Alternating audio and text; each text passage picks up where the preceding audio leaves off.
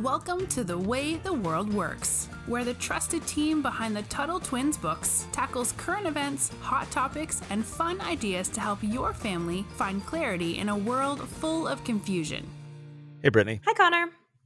On past episodes, a couple times we've mentioned these guidebooks that we've done, including, uh, I think it was our last episode, maybe we talked about uh, heroes and cartoons, and we talked a little bit about how we have these guidebooks. So at TuttleTwins.com slash uh, guide, you can find those guidebooks, one of which is all about heroes. And so wanted to uh, take a little bit of time to talk about at least one of them, and maybe we can sprinkle more into future episodes because history gives us just so many examples of people who tried to stand up for what was right uh, against a lot of opposition. And these stories are important because yes these are flawed people like we talked on that cartoon episode about how having kind of the fictional cartoons you don't you're not let down by these other areas of their life i mean we talked about Ayn Rand once right like here she is writing all these amazing things and then you find out oh you lived off of welfare yeah. like that, that goes against everything you said you know and so uh, there is kind of a, maybe not danger but some caution when you're holding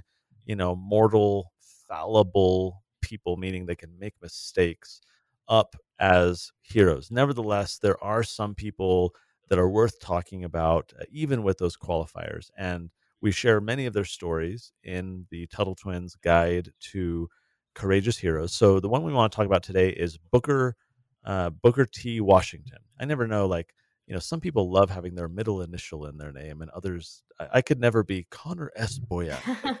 anyway, Booker T. Washington. He's got a fun story though, because or a, a really unique one. So he was a slave as a child, and so he directly experienced just the horrors of what that era, what that period of time was like. And since he was born into slavery, he actually didn't know his birth date, which which happened a lot because uh, it wasn't recorded, um, and so you'd you'd have that uh, actually a lot that that uh, you know many slaves didn't know how to read how to write they didn't kind of keep track of these things but he was interesting because he did not let his past uh, hold him back from in his case becoming just one of the great figures of american history or history in general just so much uh, insight into him so let's kind of unpack a little bit. Brittany, what are your thoughts on Booker T. Washington? Yeah. You know? So when I was a teacher many moons ago, uh, that uh, Up from Slavery, one of his most important books, that's what we had yeah. our students read, and it is a little bit more for grown up kids. I think we had our fourth or fifth graders read it. Uh, but it is, and I'll link to it in the show notes. But that is one of my all-time favorite books. I was reading it on the metro on the train in DC a couple years ago, and I remember like crying at some parts. Some people are looking at me like, "What is this girl doing?" But I think everybody should read it specifically because here you have a man who was born into nothing and he did everything in his power to overcome it. And I don't know, Connor, right. can you give us a little bit, maybe details about his life? Well, yeah, like the the transition you're talking about, someone from coming from like rags to riches or from nothing to yep. something. He, you know, he was an educator, he was an author, he even advised multiple presidents of the United States, um, and so he was kind of on the the tail end of of you know black Americans being born into slavery, and he ended up becoming just like the leading voice of these former slaves and their descendants, representing so many people who had gone through this and kind of advocating on their behalf, you know, even to presidents of the United States and other other leaders at the time. He created this this coalition, this group of you know black people, uh, business owners, church leaders, uh, white business owners, politicians. Uh, this this kind of mixed uh, coalition of, of people from different backgrounds with the goal of kind of building economic strength. In other words, helping grow businesses and helping people succeed. Um, he wanted to really empower, not wanted, he did. He, he, in many ways, was able to empower people, especially children, through schooling and self help, uh, trying uh, to encourage uh, these former slaves who have. Uh, you know, had known nothing and and were just you know impoverished because of their uh, enslavement and were illiterate and, and ignorant really trying to help them kind of pull themselves up from from that past and say you can be better people. It's just really inspiring to see him kind of dive in and help people in those situations as much as he did. And it's fun because uh, he did it himself, right? So it's not just this hypothetical, you know, you should do this. And and one right. of my favorite parts of his story is how passionate he was about education and how he was able to get educated. So it was so important to him. Obviously, he did not have the money to pay for it. So he worked his way through. At 16, he entered, um, I think it was called Hampton, like Normal and Agriculture Institute in Virginia. So his family ended up settling in West Virginia and he met a man there named Samuel Chapman Armstrong, who was a leader of a school, and he kind of became his mentor. And he really helped Washington break through to the mainstream. But one of my favorite parts about how he got there, he walked on foot. He couldn't afford to, to ride the train. So he walked on foot from Malden, West Virginia to Hampton, Virginia. That is a 400 mile journey. I can't even wow. comprehend that. He didn't have a penny when he he got to the school his only entrance exam was he had to clean a room, which which sounds silly. It kind of sounds like Karate Kid, which is not going to mean anything to our younger kids with the wax on, wax off.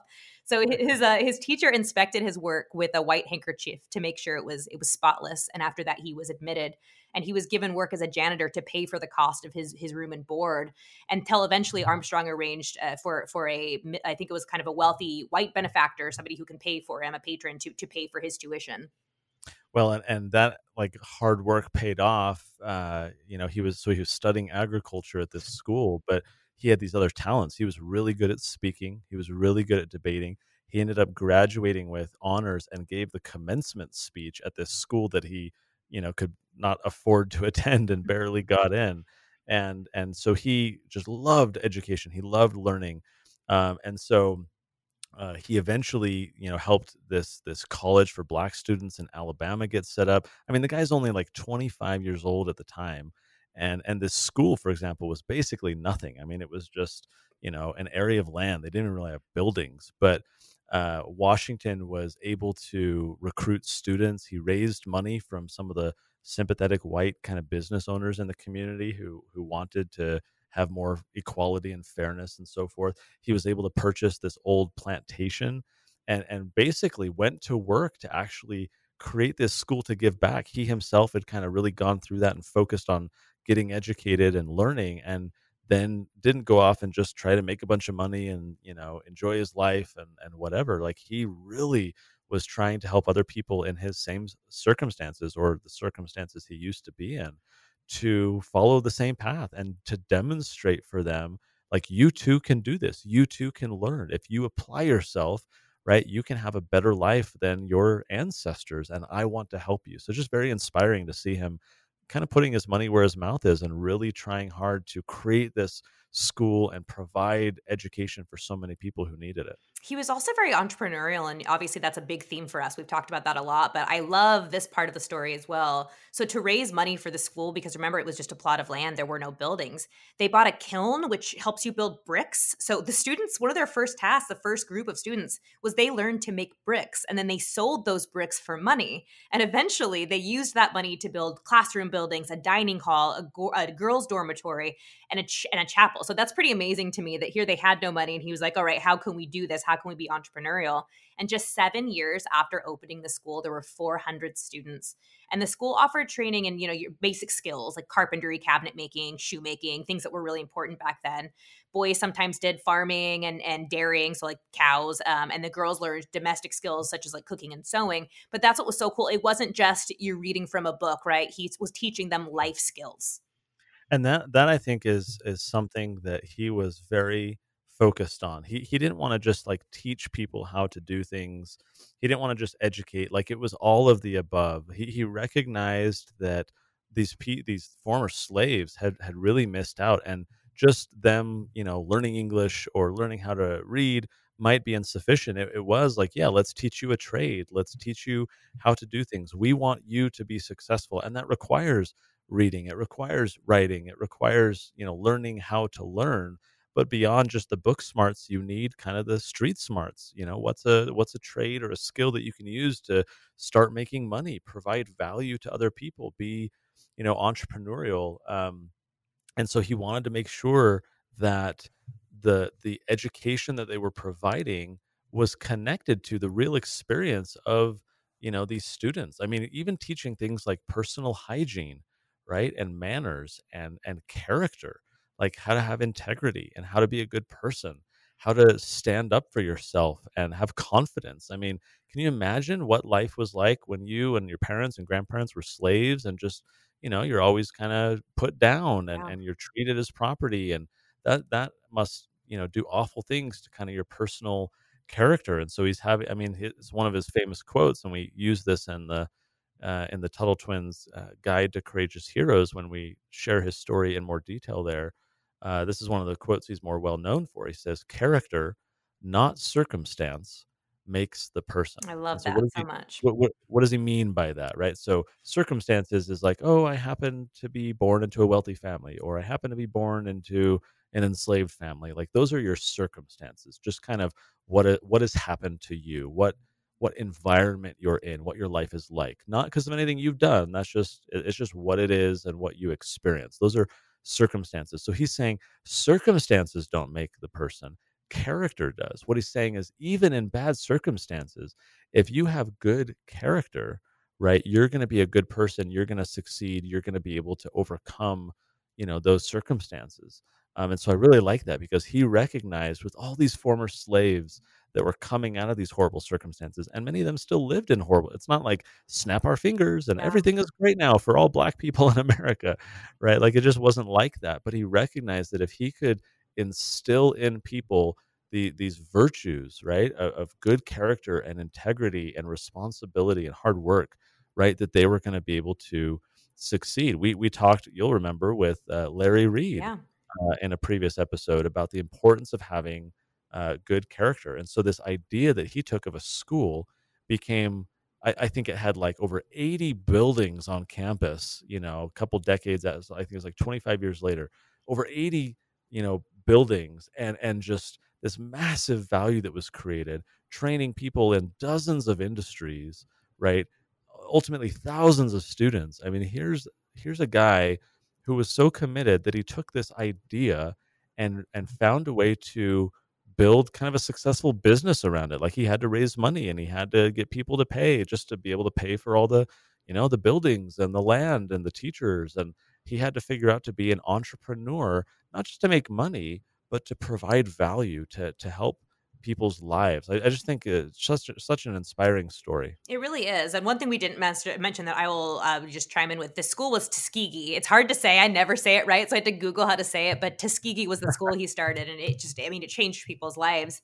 Another really cool fact that is, especially for the time, in 1901, Theodore Roosevelt, who was the president at the time, invited him to dine at the White House. And that might not seem like a big deal right now, but that made him the first black person to ever sit at the president's table and and have you know a meal and it wasn't even just you know i'll have you i'll have you over it was let me pick your brain like tell me what i should do he was looking for advice and that's that's just crazy you know that wasn't unheard of at the time Yeah, you know, there's so many good quotes. We we don't have time to share them. You guys can do your homework. We'll link to a little bit about Booker on the show notes page, uh, TuttleTwins.com slash podcast. Uh, I really like one of these quotes. He says, I've learned that success is to be measured not so much by the position that one has reached in life as by the obstacles which he has overcome while trying to succeed. Some people can reach positions based on who their parents were or by luck or excuse me or by you know paying money or right like the position uh, someone's authority you know their title doesn't really reveal much about them but the obstacles that they've had to overcome even if they have no title right they they don't have any fancy name or or whatever those are the people worth kind of learning from and being connected to and and seeing their character. Um, just just such a good you know person that that you can see has benefited so many people and think of all the the posterity of those people that he educated right? The children and grandchildren and everyone today who have better lives because their ancestors were educated and empowered by uh, the efforts of this one person. It shows the good right that can be accomplished just by one person. So fascinating story. Head to the show notes page. You know take some time uh, look into a story. If you don't yet have the guidebook uh, tuttletwins.com slash guide pick up the guidebooks read them as a family learn more about these people go do your own homework we can only share you know as much as we can share in a book but there's so much more in youtube videos and you know make a project out of it and learn about these heroes uh, this is just one of others that we'll be sharing uh, in the future so uh, hope you guys have enjoyed Uh, Brittany, as always, thanks. And until next time, we'll talk to you later. Talk to you later. You've been listening to The Way the World Works. Make sure your family is subscribed and check out TuttleTwins.com for more awesome content.